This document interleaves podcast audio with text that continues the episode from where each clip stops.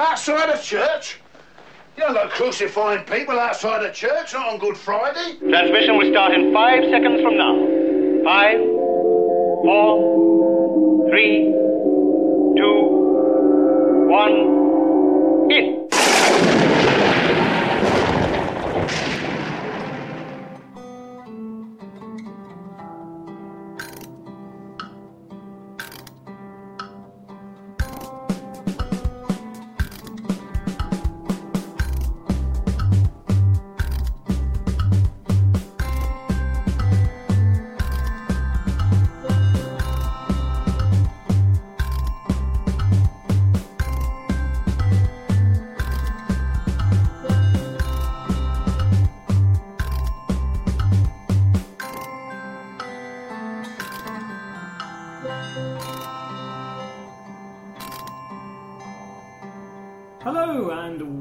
welcome to this edition of Waffle On Podcast. My name is Simon Middings, And I'm Mark C. Kelly. and on this month's episode, we're a little bit late, but uh, bank holiday Mondays, lack of internet at my house, which is of course caused a problem for this to come out this week actually, so it might be extra late, and uh, also um, just Life, general, yeah, life getting in the way. generally getting life. slightly old, getting and older, tired. realising you've got no fucking time. And you remember when you were a kid, you think your dad's a satiate who enjoy it when you're young because you got all the time in the world. ah, it can't change you get older. You tick over that 40 mark and you've got no time left. And it's that thing as well where, like, you know, you'd always remember your dad getting home from work and you'd always have to get changed, get showered before he sat down. And you're thinking, man, he falls asleep in front of the telly at half eight, half Yeah, I nine. do, What's yeah. that all about? Mm. now I actually really quite enjoy it. yeah, yeah, yeah. anyway, Cal, what are we talking about on this We're week? uh, talking about one of our favourite films, Mm. The Long Good Friday.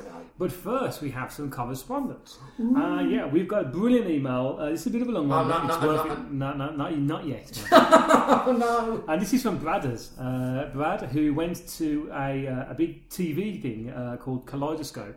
Remember we were telling you about You were talking about this the I forgot to read it out on the Ghostbusters. So sorry, Brad, but um, it's, a, it's a brilliant report. I really wanted to go to it. I was that close to going Yeah, to you were going to go, weren't you? But I had to go and um, uh, see uh, Tinkerbell and the Pirate Fairy, my little one. you can't turn it down. It was No. very hard to do. Um, so this is uh, Brad's report. Hi, Meds. Uh, it would be for you as well, but it's me. Uh, Yes, so, uh, hope you enjoyed, or should, be, should that be endured, the Pirate Fairy. I guess you didn't make it across. Well, it was a good day. Very glad I attended. I took two friends who are kaleidoscope virgins, and they seemed to enjoy it too. After a trawl around the charity shops of Stourbridge and a cracking breakfast in Buddy's Cafe, highly recommended, we arrived at the Talbot Hotel shortly before midday. We started off in room one, where we watched the Thames startup from 1982. Then we got to see an edition of Whose Baby from 1977. Jon Pertwee and his now famous son Sean were the first on. Uh, and then they were guessed. Uh, and when they guessed Sean was awarded some premium bonds. Wonder if he still has them. Benny Gwynn's children were on next. Then Gemma Craven and her mother, and Peter Butterworth and Janet Brown too. Premium bonds are plenty being dished out. We were then treated to an interview with Brian Tesler, former director of programs at Thames Television, who at 85 looked a good 15 years younger. Very interesting, especially the stories behind the creation of The Avengers and how the casting from that show worked out. He's written a book which is now available from Amazon. The people behind us who arrived late must have poor eyesight as they had to ask if it was Tony Curtis. Well, that's ironic because in Tony Curtis is dead and very bold. Yeah, Well, he's even balder now. yeah. Yeah, yeah. up next was the Sooty Show, but due to some technical difficulties, they had to abandon that and went straight to some Georgia Mildew clips. we, we had a break for a while, but we're back in time for the panel featuring Sally Geeson and Robert Stewart of Bless This House. It was great to hear so much about the series, and you could sense how much affection they both had for the memory of the legendary Sid James. Another break, and then we ventured into room two for some opportunity knocks, hosted by the most insincere Hughie Green. Some good stuff on here, including a very early, earlier appearance of Stan Baldwin. You like Stan Baldwin, don't you? It was Hughie Green there. No, no, no. These are the clips I I was going to say. Hughie Green's there. Hughie, he's dead. I know, I was thinking, I was thinking, oh. Uh, then an episode of ITV Playhouse entitled No Mama No, which featured the first use of the C word on British TV. It ended very abruptly and confusingly, which leads me to believe that the final act was missing, so I'll probably never get to find out what happened. Another trip to the bar for the pint. Then we caught the end of The Destructors, a Graham Greene adaptation starring Phil Daniels.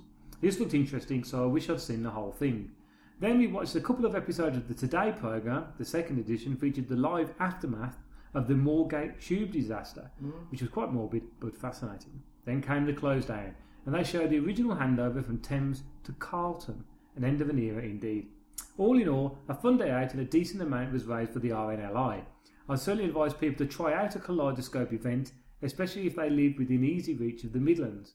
You really get to see stuff that you never get to see under any circumstances, and you can find that at uh, www.kaleidoscopearchive.co.uk. So thank you, Brad. Brilliant report. That was really good. That was really good. That Yeah. sounds right up your street, doesn't It it? does, doesn't it? It does. Really I does, I'm definitely going to go to that because I'd be sitting there in total. Yeah, yeah, yeah, yeah. Um, so the next uh, next email we get from uh, Mike uh, Weiner or Wiener. Howdy.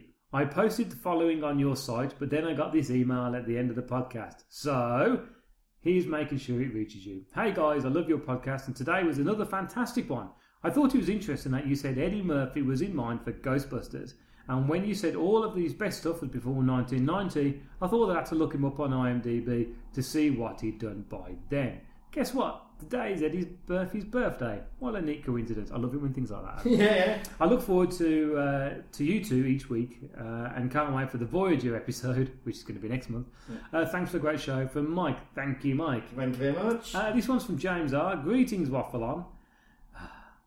Get ready for this one. oh no, here we go. oh, James R. Uh, greetings, Waffle On. As we cross the open shore to the land of the dancing hats, we all laugh and sing a ling a ling a ling. I enjoyed the Ghostbusters episode, made me buy a TV for fun. To Ragnarok. Best film of the 80s, actually. The Glaswegians were my favourite in Star Wars. Are you looking forward to the Invaders prequel with Mozart? Happy times from JR. What? I think JR is probably friends with Rob K. And then guess who's next, Cal? it's Rob K. Do people ever get bored of Rob? I don't know. I certainly don't. Yeah. Um, although he's going to be over eager for the next episode. He, he sent me an, an email asking where the show was. Calm down. Rob K. I excited for new show waffles. When new shoes. My email in time for it, lols. I s- will look at your faces on your site waffles. Did you like my drawing of the TV show? Kelly Man sounded excited about it. Hello, Waffles. How are you and the Mad Dog Face Man? No Ghostbusters, you are one star, one star no more. Did you see WrestleMania, Waffles? I loved it. I likes it when he goes woo and the crowd go crazy. The Taker loses though. Why does the Taker lose his one star? Why? I love my girlfriend. We goes to Spring Fair and we get free hook ducks because she because she's a gypsy to Waffles. Are you enjoying the sunshine? I loves it, Waffles, but makes my eyes squirty and my trade feel sore and hot. Lols. I had a job interview, but when I was walking there, a big bird shitted on me. My mum says it's good luck, but I didn't get the job. Probably because I was covered in bird poo. Bird poo. Is Kenny ginger? He sounds ginger waffles. You are my kind of people. What the going on in it? He needs to write a in sitcom. He doesn't. Let don't encourage him.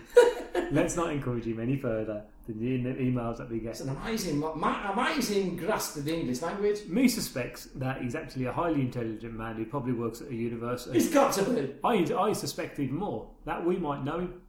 I don't know why I'm saying that, but some I, I, my right. suspicions are giving. Got your spidey senses going My on. spidey sense is going on that we, we know that, that he even knows us more than we think.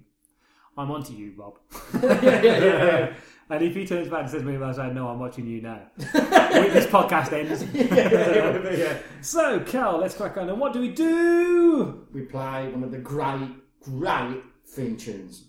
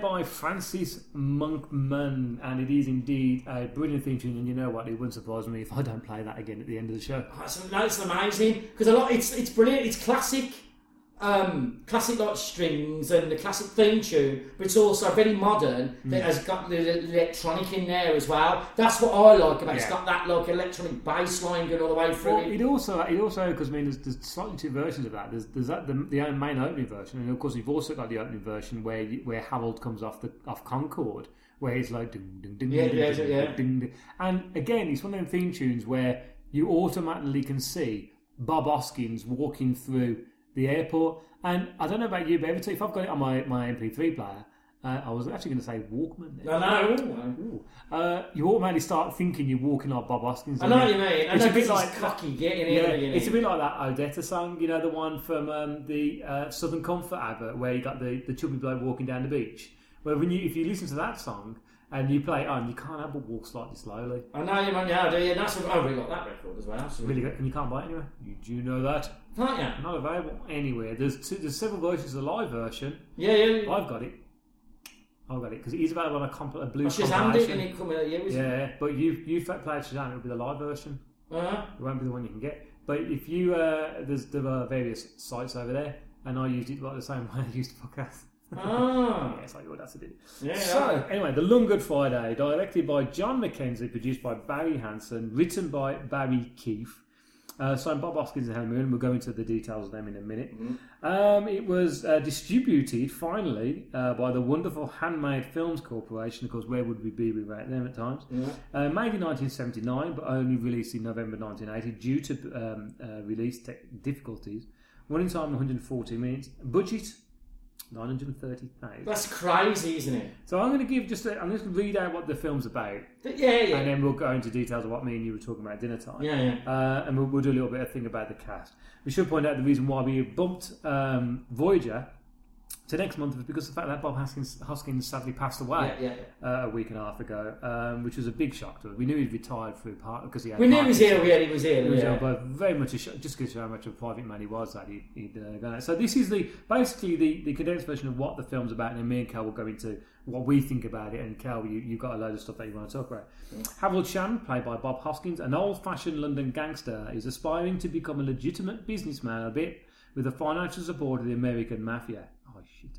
Uh, with a plan to redevelop the then disused London Docklands as a venue for a future Olympic Games. Mm. Oh, that's really. Uh, the storyline weaves together events and concerns of the late 1970s, including low level political and police corruption, provincial Irish Republican Army, the IRA, gun running, displacement of the traditional British industry by property development, Britain's membership of the EEC, and the free market economy.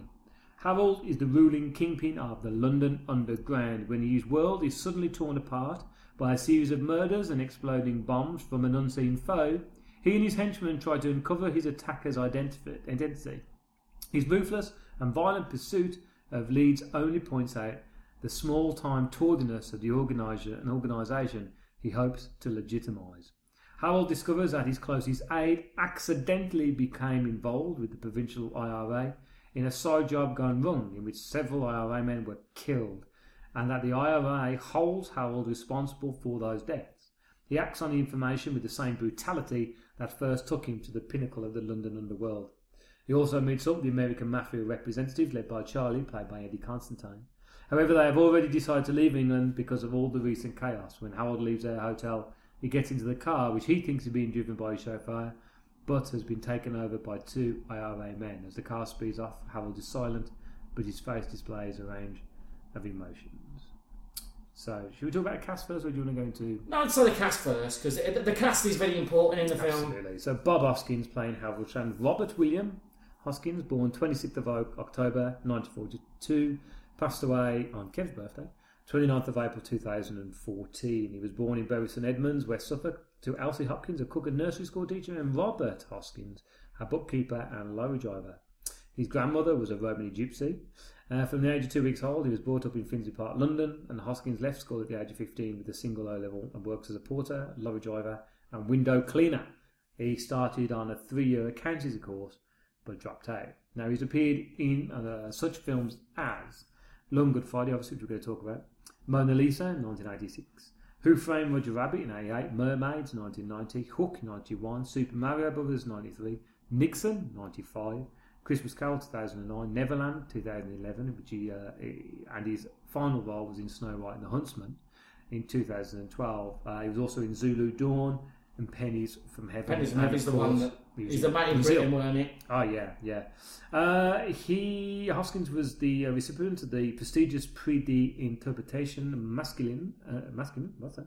As well as winning the BAFTA award for the best actor in a leading role and the Golden Globe award for best actor motion picture for his role in the course of Wonderful Mona Lisa. He was also nominated for the Academy Award for best actor and an International Emmy Award for his best actor for his appearance on the uh, BBC One drama The Street in 2009. Well, I never saw that. Did you see that? I, I, I, I didn't know. I didn't know mean, it is really. it's quite a gritty TV drama, wasn't it? Done by it's that uh, bloke who, you know. the Scouse guy. Yeah, him, yeah, him. Who the BBC love him, but no. What's his name?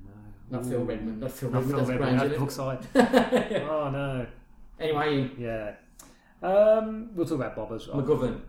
Is it McGovern? Oh, uh, not Ian Mc- no. mm, Anyway. Anyway. Yeah. Oh, that's annoying. uh, Helen Mirren, uh, wonderful Helen Mirren, plays uh, Victoria. Uh, Dave King plays Parky. Brian Horschel plays Alice. Derek Thompson in his first film role, in fact, he gets an introduction credit. Mm. People in England will know him as um, Charlie, what's his name from Casualty. Fact, Charlie, innit? That's what, yeah. think- I've I never known. Has he done anything else ever apart from two so. things? So. Uh, Eddie Constantine as Charlie. Paul Freeman, of course, people will know him from Indiana Jones. Uh, he's Faust Mouthley, and of course in uh, James Bond. Plays Colin. Uh, Leo Dolan as Phil. Stephen Davis as Tony. Brian Hall as Alan. Paul Barber, people will know him, of course, as Denzel in Only Fools and Horses. He's the one who gets his backside slashed. As you told me, it was uh, Ian. You told me it was uh, one of the Beals. Uh, remember your sto- remember your rumour you spread about EastEnders, where um, where who, it was not Ian Beale's dad got his arse slashed on it.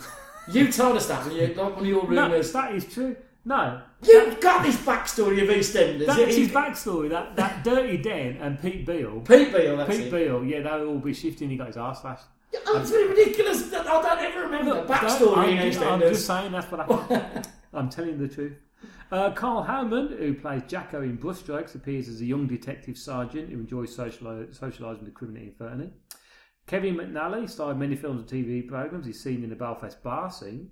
P.H. Moriarty, he plays Razors. Yeah. And Alan Ford, of course, Yeah, he plays Big Top. And they, they, of course, appear in uh, Guy Ritchie films. Yeah.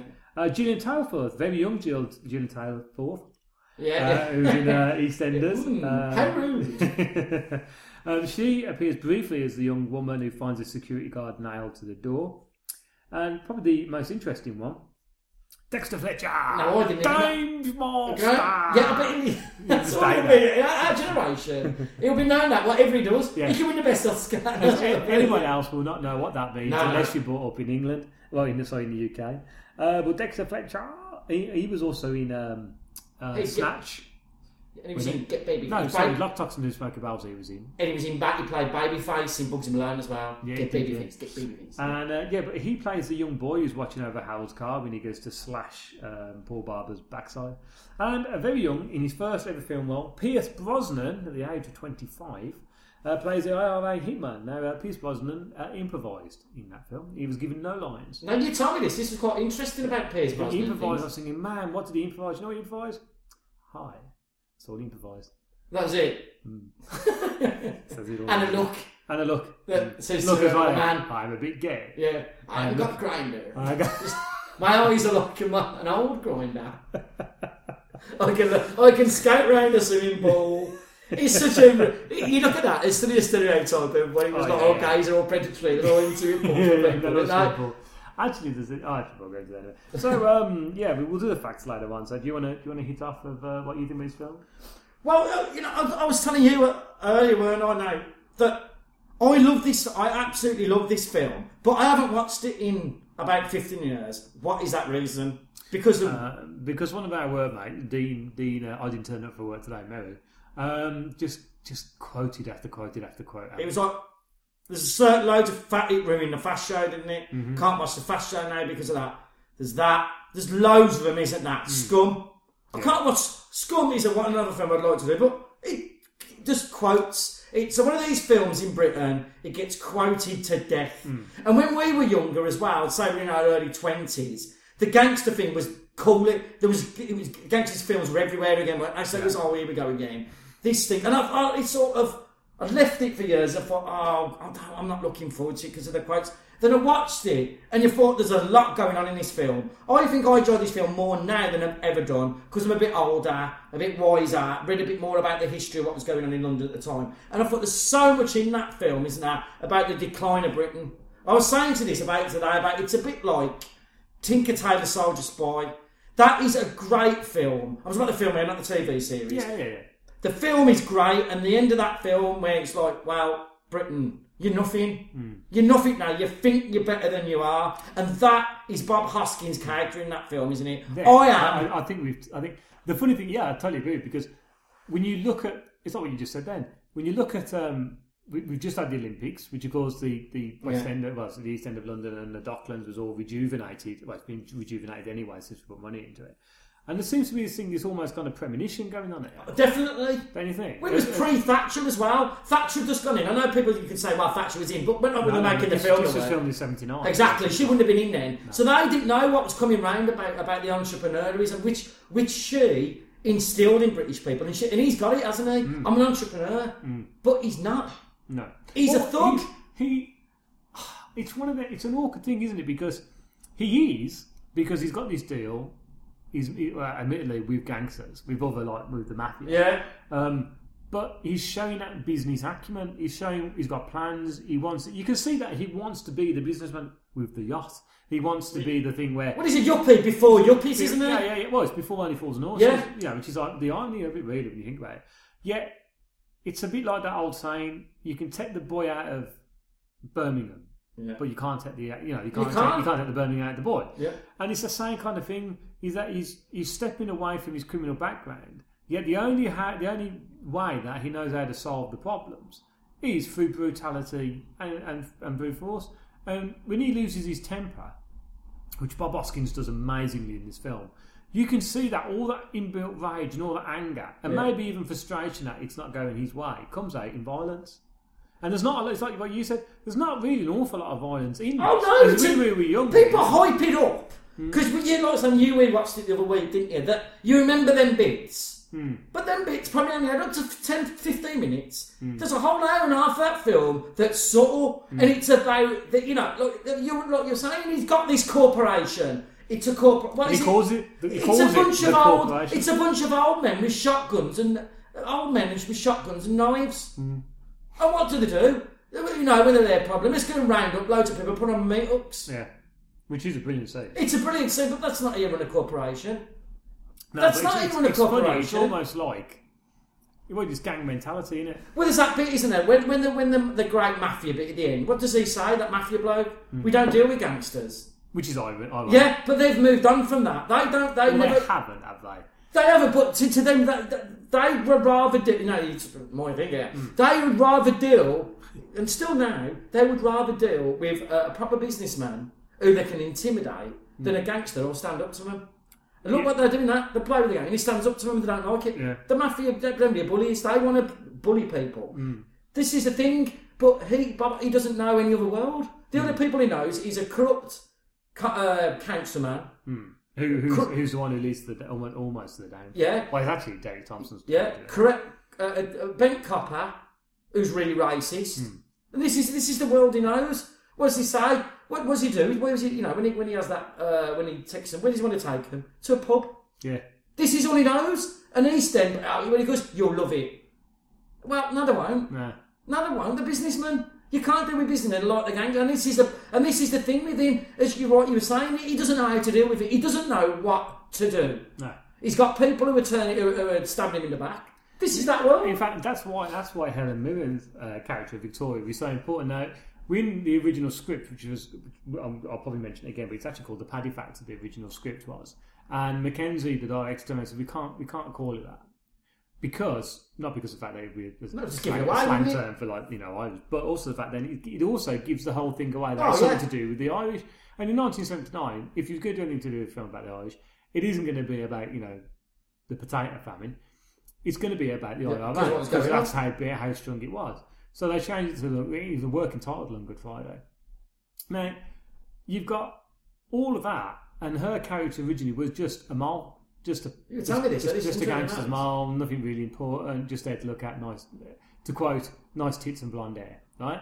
And she turned around and said, "No, there's more to this character. There's more that can be done." And to bring out Harold, my God, she's so good. well. She's a brilliant actress. Anyway. brilliant actress, One, she looks really hard as well. Yeah. But she's kind of like she turns it around, and she's the one who's who's the one. You know, she's obviously more classier than what Harold is, I would. and she's she's the one who's got the class. She's the one who's turning around and, and introducing him to French food on the boat. yeah, Yeah, yeah. you got his beautiful art. You got you, you bring a French chef in to cook all this fancy food, and you got the the gangster there got mm, all this stuff here. So, no, standing around with a can of lager and a tap. yeah, and the- and the- yeah. which is a cigarette for people who live in. Yeah, yeah. Going, what's this all about? Yeah, this is how you. This is how you would supposed to do it. Yeah, he then says, "Let's go to the pub." But you know, she brings it back round, and she's the one who calms it all down, and, and, and ultimately ends up having to say what's going on when it, when it all does all start going. Because she has to tell the. Yeah. Because she's modern, he's not. Yeah, Then this is the. I said it's like the, the way the film starts is is really confident with getting off that thing, and he's the modern man. He's getting off. Hmm. He's getting off. Concorde. You're getting off Concorde. He's been to business, and he goes out in the back of his own car with a gun at his head. Hmm. This sums up what's wrong with him. That he knows. That, you- you- I was saying that that. The great scene in this is the end scene, and it tell me how you were saying it, what was going on with the, with the director. Now I didn't know this because it's amazing. Because when you're watching it, you're thinking, "What the hell is he thinking there?" Because it's exactly right. Hmm. It's exactly right. Even though you don't know, you can't put your finger on it. Then you were telling me today, and that makes exact sense what what he was doing. Yeah, well, I mean, the, the very last scene. I mean, you we, we highly suggest you should go and watch this film. And we will talk about the middle bit anyway, but we're just going to go talk about the end bit. But uh, the end of the scene is when uh, Bob Hoskins goes and says his memorable line, which we'll talk about in a minute. Well, actually, well, that if I can get my internet working, well, I'm going to have to, otherwise this don't get released. Um, the, you'll hear this clip, which we'll talk about later on. But um, Bob Hoskins gets in his car, and as he gets in the car, suddenly drives away quickly, and he turns around and sees Victoria being taken in another car. And as he looks forward, Pierce Brosnan pops out from the front seat, looking all cheeky and giving him a wink with a gun. And he's being driven off, and in the mirror, the rear view mirror, he sees these menacing eyes. I mean, they are. Yeah. You, you wouldn't want to be, you know, this guy looks at evil. In fact, those eyes are actually directed John Mackenzie. I didn't know that. That's, a, Pierce Brosnan wasn't, uh, and Bill Hoskins never filmed together. That's really yeah, that's a really unusual. That Pierce Brosnan's uh, filming were done one night, and Bob Hoskins' reactions to Pierce Brosnan being in the car is filming about. If you look closely, he's almost pointing his gun slightly to the right, which is a little bit Ah. but that's neither here nor there. You then see Bob Hoskins' reactions to looking at this bloke with a gun. The reason why the music is so loud is because the director, th th this is near enough a five minute shot. We actually was filmed for five minutes. It's amazing, Solid on his face, right? The reason why the music's so loud is because Mackenzie was giving Bob Hoskins instructions and saying this is what's going through your mind. And first of all, the reactions of him are of anger, who are you? Excuse my language now. Who the fuck are you to take me? Who do you think you are? What kind of scum are you? And that's why he's like looking hard. Yeah, And then you see who there. How dare you? How dare you get me? Then you start to see his face change slightly to, okay, where's my escape route? Am I going to get out of this? Can I get out the side of the car? Can I get out the front? Can I do it? Can I knock the gun out of his hand? What's my plan? That was his second reaction. The third one is, where's Victoria gone? What have they done with her? I'm in trouble. And the final shot is realization. Pure, really, it's just right, Bob. Realization. You've lost. yeah. You're done for. They're going to kill you now, and there's nothing you can do about it. Which is why then you seem to sort of like the, you just kind of look around. It's not really that resignation, he isn't it? almost gives. If you watch closely, you almost see him give a slight smile. Yeah, like It's a almost wide like- smile. It's kind of like they're better than me. Yeah. That beat me. Well, it's the, well, it's the great violent scene, isn't it? With uh, with, with Char, well, I was calling Charlie, is it? Char- Jeff. Jeff, Charlie, and for it's that bit. Well, you know, when you know, the violent, the most violent scene in it. It, it. It's that scene, isn't it? Where this is it. It's all he's got. Yeah. That's all he's got, really. This is all he's got, and the only people he can use it on is him. And what and what does he say that really winds him up? It's all the truth. You're the shit on their shoe. Yeah. You'll kill two of them, and you'll have ten more over hmm. next week because it's more than money. He's a bit mugged, though, isn't he? He is a mug, but what does he know about money? And what does he about his character? Harry think he can buy everyone off with money? Hmm. You can't buy. The he says you can't buy them off Yeah. because it, it's about. But there's a, there's an idea of that though. That the fact that I mean, Jeff is the one who. What what happened was there's something like he he'd set up a a, a something to do with had to hand the money over, wasn't it? Well, what it was, there were the, the, the that bloke on the building site Yeah. was um, the IRA were nicking Hmm. dynamite, and that's what it was, weren't it? And uh, he, this is how he he was going to build his stuff, Hmm. and the only way he could build his stuff was by paying off the IRA, Hmm. so they wouldn't strike, and all the Irish people wouldn't strike, and that's why he was paying off the IRA, and that's what it was all about. So even. That's that's the councillor, and then him, Council and, and him, Jeff, uh, Jeff, and Jeff the, uh, organises the Colin trouble, to go and take the money over, but Colin then goes and takes a grand. What is it like? We five two, five grand in it, five grand. or something like that, out of his pocket into his pocket. So he's already stolen it. So of course they're Yeah. counting it. Going, And then he "What the hell's grasses going them up to the police, They the get- army, because yeah. they arrest them at the. They they then phone through to already put the hit out saying that that shortchanged us. But in that meantime, they've gone and done a double cross. They get the IRA guy shot, but of course they've already made that call. So the IRA men then think put two and two together. They think, hold on a minute, not only have they done us out of money, they've also had my men shot. And so it's- he's like, he's like, it's different then, isn't it? And that's why Harry, the councillor, turns around and says, "We all know who the real bastard is here," and he points at Jeff. Yeah, yeah. Because Jeff's the one who started. I mean, at the- right at the beginning, you get that woman who spits him in the face. Yeah, because that make any sense, And you, does it? and you got lasers there going, mm, that doesn't seem to right. Yeah, yeah. And then you find out, of course, that the guy who was driving Colin, who get Colin's played by um, Paul Freeman, he gets stabbed by Pierce Brosnan. Interesting fact for you. You know where you see uh, the body in the in the bath water, in the, the swimming pool water, and all the water doesn't get drained out. That's a reverse shot. It's actually been put in. Ah, Yeah. yeah, I mean, you watch it, it doesn't look quite right. Ah, that's interesting. Yes, you're right. yeah. Um, so of course he gets they kill Colin, they stab him, and this is all because he's the courier. Well, this is the thing you're thinking. Colin can just, oh, I can nick off the IRA. It won't Yeah, matter. that won't matter. They just don't understand, do They, they? they don't, they don't understand the importance, that, that, which is why, um, and I think that's that's a brave thing because it's like I don't think, especially in 1979, 1980, how affected the IRA affected the IRA Oh, were- against They the were, UK. they Against were the great. I mean, Yeah, not great as in great as in good, but they were a great, effective Well, organisation. They, they were, and possibly still are, the, the, the world's worst terrorists. well, and I mean, best, I mean, I mean, worst yeah, in like best uh, worst. yeah. They've been the most effective because they, they never got beat and they're still doing stuff. No. They never got Well, beat. I mean, you've got I know it's a different Yeah, form yeah, of it I now, mean, it- but they when they got into power, mm. remember, Yeah. you know, Gerry Adams, but Martin don't- McGuinness, but all right. Well, well, Gerry Adams, he's a little bit another thing there. Yeah, yeah, yeah. But I mean, you think about it, especially us, you know, from Birmingham. I mean, it, it affected obviously the IRA affected us quite greatly in, the- in the seventies, and also when we were not long ago in the pub when it, when it happened to us. But I mean, outside of the UK, I think other other countries like America, especially McDonald's, you know, thought there was more of a charity case. Nor That's I, why- weren't it? Yeah, and that's why it's like, oh yeah, we'll send money over to support them. Yeah, what they understand- were actually doing was sending money over to support terrorism. Funny after 9 11, it all stopped that because I realised, wait a minute, you shouldn't really give money to terrorists No, because they'll not kill on- innocent people. Not idea. No. They are bastards. Yeah. um, so of course, Yeah. but of course, formidable. And, and, and really, I suppose if I mean, it was rumoured that this was going to be remade. I suppose nowadays, if you were to remake it, remake it, it would be Al Qaeda. It would be okay. Oh, I've got no problem. I've got no problem with redoing the stories. I really haven't. If you do something different with it, if they did it with Al Qaeda or some other form of terrorist that weren't the IRA, the same, that would be interesting, wouldn't it? But the thing is, would you have a, a villain like that in London anymore? Because this, there's a, you know, you can't talk about this um, film without the race issue because mm. it is a big. Hmm. They'd never do it. We were talking about that. There's, Yeah. there's no way you, the, the casual racism. Hmm. But this was white people in the seventies, and I'm not being, uh, you know, I'm not going to be, oh, you know, a liberal lefty now. All white people are bad, but it was everywhere then. Well, no, that, that was the time. People were anti-Irish. They were, hmm.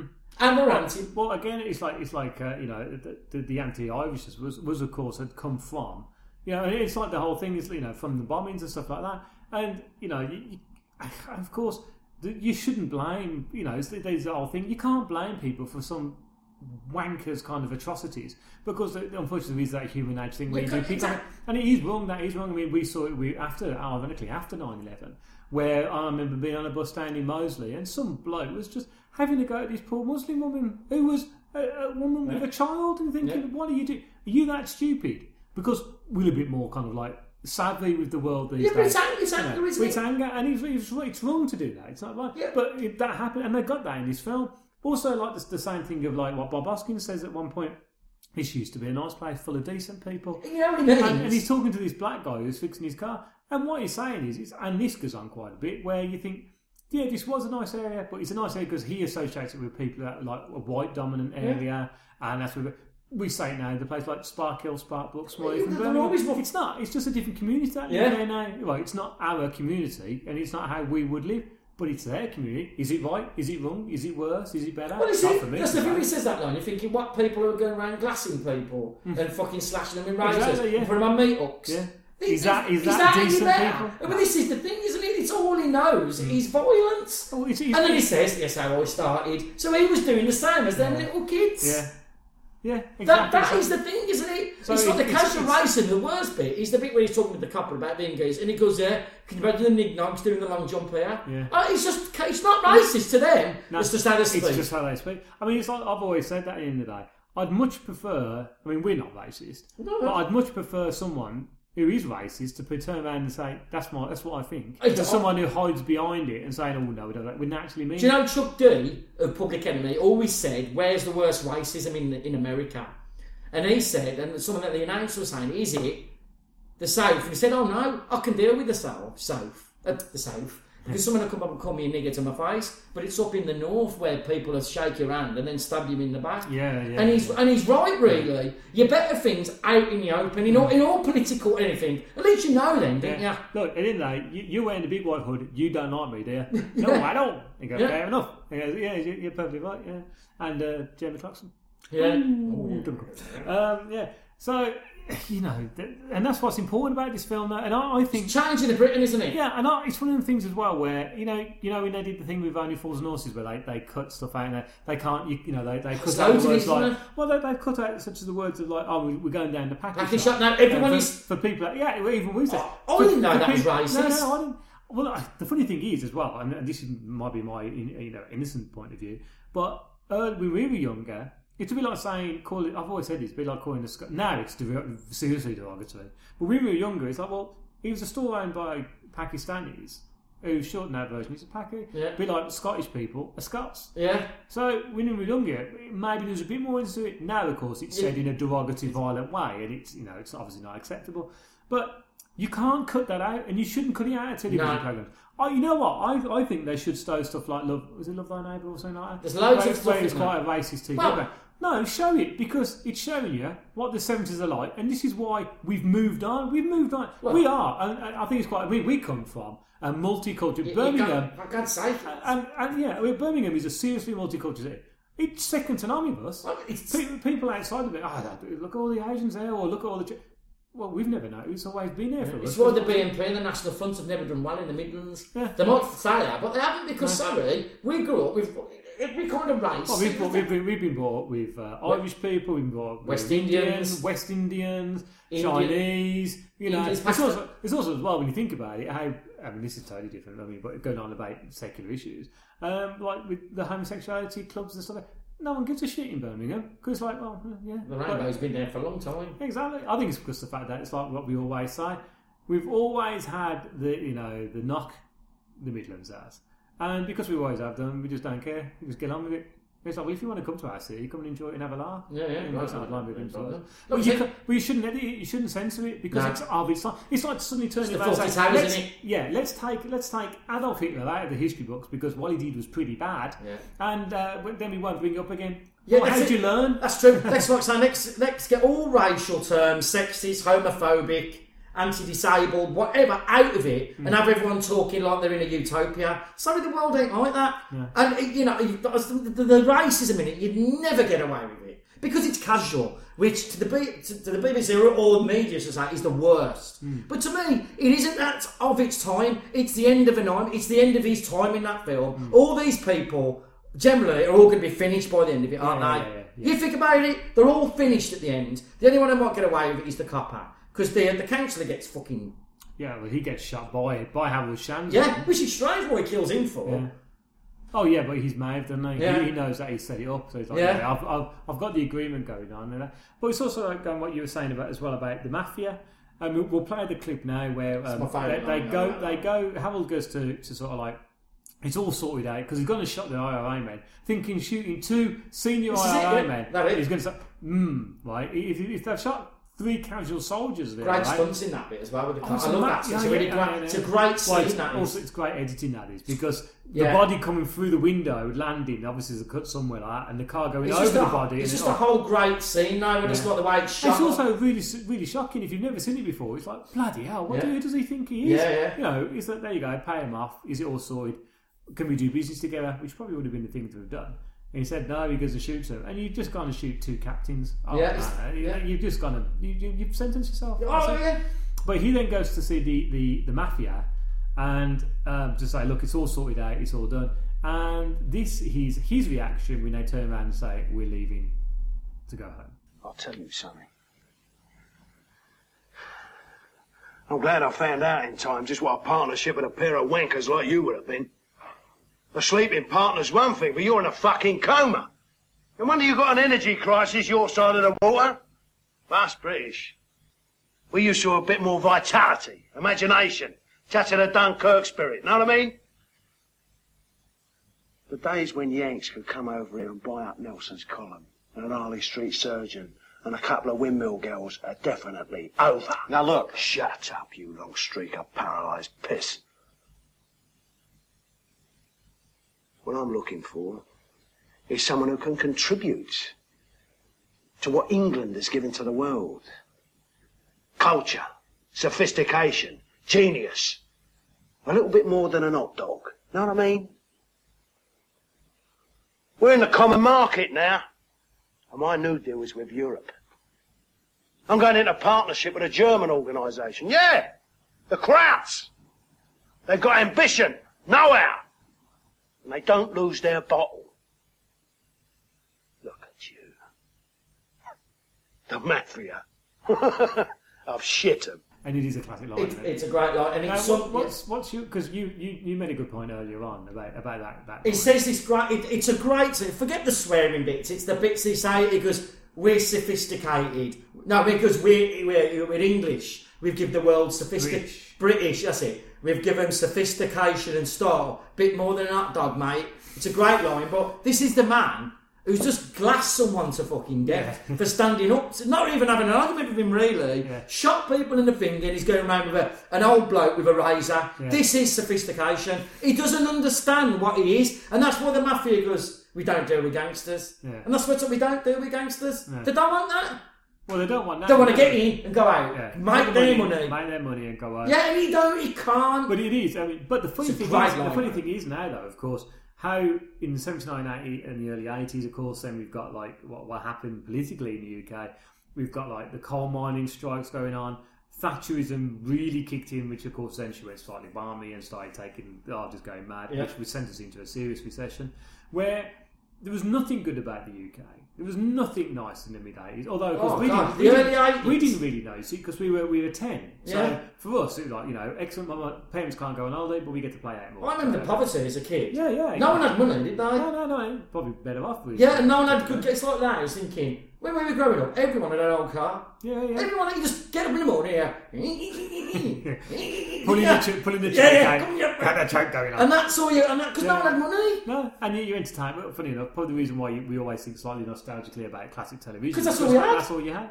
So you've got that. Yet from, and uh, it's not really the- it's not really New Labour who did it, but I suppose there was an upcoming thing in. In I think it was the political was Yeah, changing. you know, Make everything look nice. Yeah, 1999, 1992, where the UK started to turn around. We come out of another recession.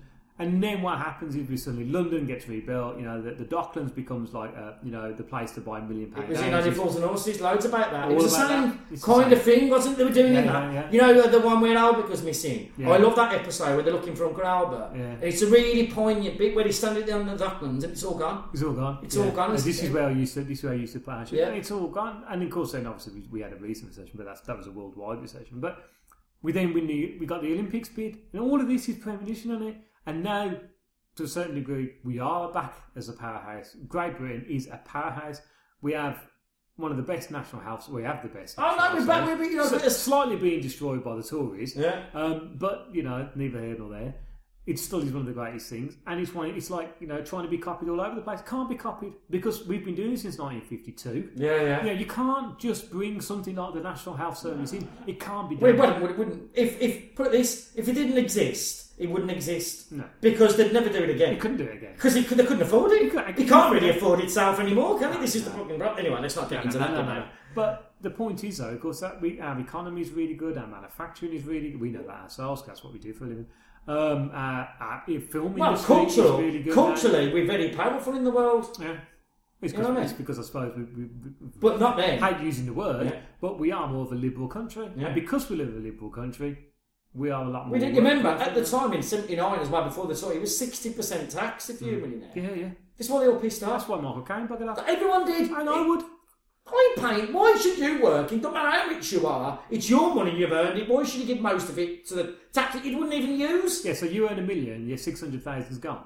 You just You wouldn't know, do it, you know, would you're you? going to do it, you're going to think, no, fuck this, I'm off. And that's the reason why, of course, it had the bad effect. It's the reason why we, me and you were saying the other day that, you know, the likes of Lucas came over here to film Star Wars purely for the fact that we had tax levy. Oh, well, there's no films in Hollywood anymore, is that? There's no films and, being and, made and, and by the looks of it, I think that is happening now. Hence the reason why, again, the new Star Wars films being filmed over here, uh, uh, and also I think Australia had. We've got the biggest blue screen in uh, a point. We'd have the biggest blue screen it's in the the. Bond, Bond um, Yeah. on the Bond stage, which of course is the powerhouse of uh, British film. Yeah. But now, we, of course, we've got it, which is really weird. I mean, whether it will last, of course, we, we, we Well, don't know. But I think that's why it's got so much going for it. And I said, when a bit old, when you watch this and you're 14, 15, you're first of this, all you remember is the gangster bits, aren't that? Yeah, know. yeah. But as you go watching it again, I thought, yeah, it's got it's got a poignant film. And it's like, it is the end of that Hmm. growing up, you know, so being in Britain, you're brought up with the stories of the crap. Even though we're not Cockneys, we're all brought up with Cockney stories Yeah. of the Richardsons and the Krays. And remember Monty Python did it, didn't he? That Yeah. sketch was it not Harry the Dog? No, I say that. Oh, no, Dinsdale. Yeah, Dinsdale, you know, Dinsdale. but he was a, he was a good bloke. A good- and we were brought up with that cuddly gangster, weren't we? Mm. And that's when you think, and that was well, no, they're not cuddly. They were vicious bastards, Well- and they're not going to get anywhere. Nah, I mean, the other film that we said we're going to do, which will be later in the year, I should think, is uh, Get Carter. I, well, I said, what did I say to you? I think that and this are the two greatest gangster films. Would you put Mona Lisa as a gangster It- film, or is that more of a. To me, it's uh, not. It's just a crime drama. it's a crime thriller. is it a saviour drama? it's, that's it. It's a film about redemption. It's a film about people. You know, go, you know, just slightly, uh, lost tangent with Mona Lisa. You know the young girl in that? Uh, yeah, uh, yeah. Now, I might be wrong here. The one who says, "Hey, want a nice cake? You want a one's chocolate Yeah, sandwich?" she's really quite. I mean, she's got. Quite, I mean, she's really young there, so I'm not saying she's good looking. There, that, that makes sense. yeah, I guess in the world of habits. Um, but I mean, now, yeah, that's Bill Oddie's daughter. Is it? Yeah, it is. Yeah. Bloody hell. Uh, there's a fact. Yeah, I should have left that for the podcast for now, but it was too good to, to let go. It is shocking that they're Rolf Harris though if it comes out in it. Well, no, because See what did his nickname was when he was in Australian telly? Octopus Man. Octopus Man. Well, there you go. Yeah, but did you? S- We, should have We don't- no, no, we don't, no, mate, we No, don't. no, it's like, 'cause we, we, we might get done. Uh, We'll, uh, we'll have this conversation off air because I, I know Pete, Pete Coleman will be going back, going, don't say that! You know. um, is there anything, anything else you want to say about the film before I read some wee facts? No, could I, you know, I, I, like I, said, not we- I know we haven't gone too much into it because it's just that really because of what we were talking about because he died and we Well, talked there- about yeah, I mean, there is some. gr- I mean, there's some great little clips. Which we'll only put in that one clip in because I've I really want to try and get this out as quick as possible. But like, you know, the thing is where that bloke nailed to the floor. Because you don't nail someone to the floor, especially on Good Friday. Well, there's loads of, well, there's, there's loads of things like that, you know. Was that He- you? Colin, he wouldn't hurt a fly unless they deserve it. that sums them up, doesn't it? They, Eric, Eric's been blown up. yeah, yeah. And I, there's, uh, yeah, there's some great lines about that. Because when he's his nose, he gets it's six foot away from his mouth. And there's loads of stuff like that. This is it. They, he just thinks it's normal to have people blowing up, Blowing being glass, giving people shooters. You know what I mean? It's like. It's like, in, in, uh, and Victoria and goes, uh, shouldn't you go and see your mum? Because she was supposed to get in the car, but she was still in church. And he goes, oh, yeah. And it's like there's sudden realisation, of course, that he, you know he has to go look at these.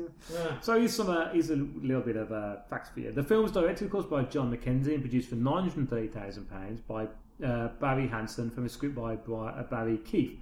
The soundtrack was by composer Francis Monkman, and it was screened at the Cannes, Edinburgh, and London Film Festivals in 1980.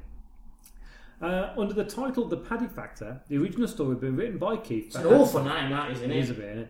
when the latter worked for Euston Films, a subsidiary of Thames Television. Euston did not make the film, but Hanson bought the rights from Euston for his own company, Calendar Films. Although Hanson designed the film for the cinema and all contracts were negotiated under a film, not a TV agreement, the production was eventually financed by Black Lion, a subsidiary of Lew Grade's ITC Entertainment for transmission via Grade's Associated Television ATV Uh, on the ITV network. The film was commissioned by Charles Denton, at the time both program controller of ATV and managing director of Black Lion. After Grade saw the finished film, he allegedly objected to what he saw as the glorification of the IRA. The film was scheduled to be televised with heavy cuts on the 24th of March 1981. Because of the planned cuts in late 1980, Hanson attempted to buy the film back from ITC to prevent ITV screening the film. The cuts, he said, would be execrable and added up to about 75 minutes of the film. what? That was literally nonsense. It was also reported at the same time that Bob Hoskins was suing both Black Lion and Calendar Films to prevent them from planning on releasing a US TV version in which Bob's voice was dubbed, and it was dubbed, um, but he was taken off by England's actor, uh, England, sorry, by the Midlands actor. Actually, he's from Wolverhampton, David Dacre. And Just because they couldn't understand they that. couldn't understand what he said, so they got a Wolverhampton guy to do it. wow. Before the planned ITV transmission, the rights to the film were bought from ITC by George Harrison's company, Handmade Films, for around £200,000 less than the production costs. They gave the film a cinema release. Uh, it could all, you know, if that would have come out on TV, it would have been lost in time, wouldn't it? Oh. Would have been a lost film, like all these ones that have been recut and rejigged. That are just you've never seen the proper versions. There's loads, I mean, there's loads of other facts in here, um, which I've already said. Bob, uh, Bob Hoskins didn't work for a year after this film was released. Probably because he was thinking, "Ah, we ain't got, you know, any visa. Uh, as I said, John Mackenzie's eyes were in the window.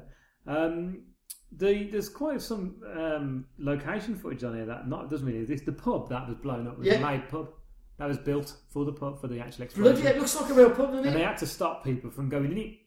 It looks really good, doesn't It it? does look really good. But but dinner time, like they're, they're setting up the, the um, footage. Uh, loads of people were going along thinking they could nip in for a pint, and at the end they had to turn around and said, "If you don't half away from this thing, you're going to get blown up." And of course they blew it up. So, so That's good. My only uh, Bob Hoskins fact is, you know, when um, he was going to play uh, Al Capone in Untouchables, yeah, oh yeah. Mm. right? He was on set watching Robert De Niro, and he was paid fifty thousand dollars to do that. Three days. That's all he did. Stood there and watched Robert De Niro do that, just in case. Because I didn't know Robert De Niro. Robert De Niro was having loads of trouble with that film. He, could, he was method acting, and I didn't know if he was going to do. So they got Bob Hoskins because he was the first choice, but the company wanted Robert De Niro, Yeah, yeah. and he was paid fifty thousand dollars as the stand next to the camera. When he when he left, he wrote uh, Brian De Palma a letter saying, "Thanks, that's the easiest fifty thousand dollars I've ever made." Wow, I didn't know that. That That's a good but that just shows you how how wrong Hollywood is. it's fifty grand. There you go. Understand that? The stand there. What's Rob De Niro? Well, a great day's film. Just watching Robert De Niro. Well, Can't can't be, can't be bad, can it? No, and he said he, he stood round for three days and then just left. Um, BBC Two is fifty. This was you. You watched it last. You watched something last night that I am gonna. When I, I haven't got a chance to watch it till Friday, uh, and it was like the lost faults of BBC Two comedy, wasn't it? And I was thinking, what the hell's that? Mitzi's bound to watch that. and I it in. You had. You said it was really good, didn't you? It was really good as well. Yeah, I mean, uh, uh, they had like um, uh, pilots on that never got never got commissioned. Um, one of them was the Madness, uh, Which was yeah, which I didn't know that actually existed. I thought it was just them messing about. Madness TV. And it was Ben Elton wrote that Ben well. Elton and Richard Curtis. What the? Uh, and this was 1984, so it was after Barson had left Madness, and it is truly terrible. Um, there was a uh, they, they also had They some. showed QI something. QI They pilot showed the as well. QI pilot, which we've seen not long ago. Because, of course, um, Stephen Fry was not meant to be the host of QI. Stephen Fry was meant to be the captain of the intelligent team, and Alan Davies was meant to be the captain of the, the numpty team. Yeah. Uh, do, you, do you know who the. Uh, Was it Eddie Izzard? No. The captain, no, the person who was meant to host it. Oh, Do you know who it was? was it Timber? Not Tim Brooke-Taylor. No. Same, similar lines. Who's it? Michael Palin. Michael Palin. You can imagine that, can't you? Actually. Well, Michael Palin turned around and said, "I just he couldn't commit himself to doing like a quiz show." He said, "It's just not my thing. I don't think I'd, I'd be funny." He enough." would have. Yeah, it, the thing with it, yeah, I know I mean because the thing is, Well, Stephen Fry. I mean, QI was what 2001, 2002 first started. You know, was not the the in brackets the you know the love you know the um, Britain's darling that he is Oh, now. no. Really, he was he was just like you know, well, he was just like an actor. Well. I said growing up, you know, Stephen Fry weren't nothing, was he? You know, Fry and Laurie were, was all right, Well, and they- and Brewster was all I right. love Jews. and I know, but I mean, weren't massive, massive, No. was it? They showed um, a, a sketch from a very early Fry and Laurie thing before they had their own program. Where I think uh, Stephen Fry was 22 and Hugh Laurie was 25. Didn't have anything about that young ones on there where they're, where they're old. No, but he did have Kevin Turvey on it. Kevin, Oh. the Kevin Turvey pilot. We forget that he was in Redditch. Oh. Uh, they had that on there. Um, he had uh, all about lost programs. They had one with Clive James on from 1977. With, Oh, I'm sorry, 74, 75 with Kenny Everett on there, which is really good. Um, oh, there's loads of stuff on there. There was. Um, Who does it? How does it work? Is it someone? it's like an app. It's got this thing where there's an app and they scroll it around, like you know, on the app you got little apps and they press and you think, oh, God, I hope they choose that one. And a little bit about Ronnie Oh, Barker. that's quite- Peter Cook and Dudley Moore. They showed their very last thing they did together. When was that? On that, ah, 77, something like that.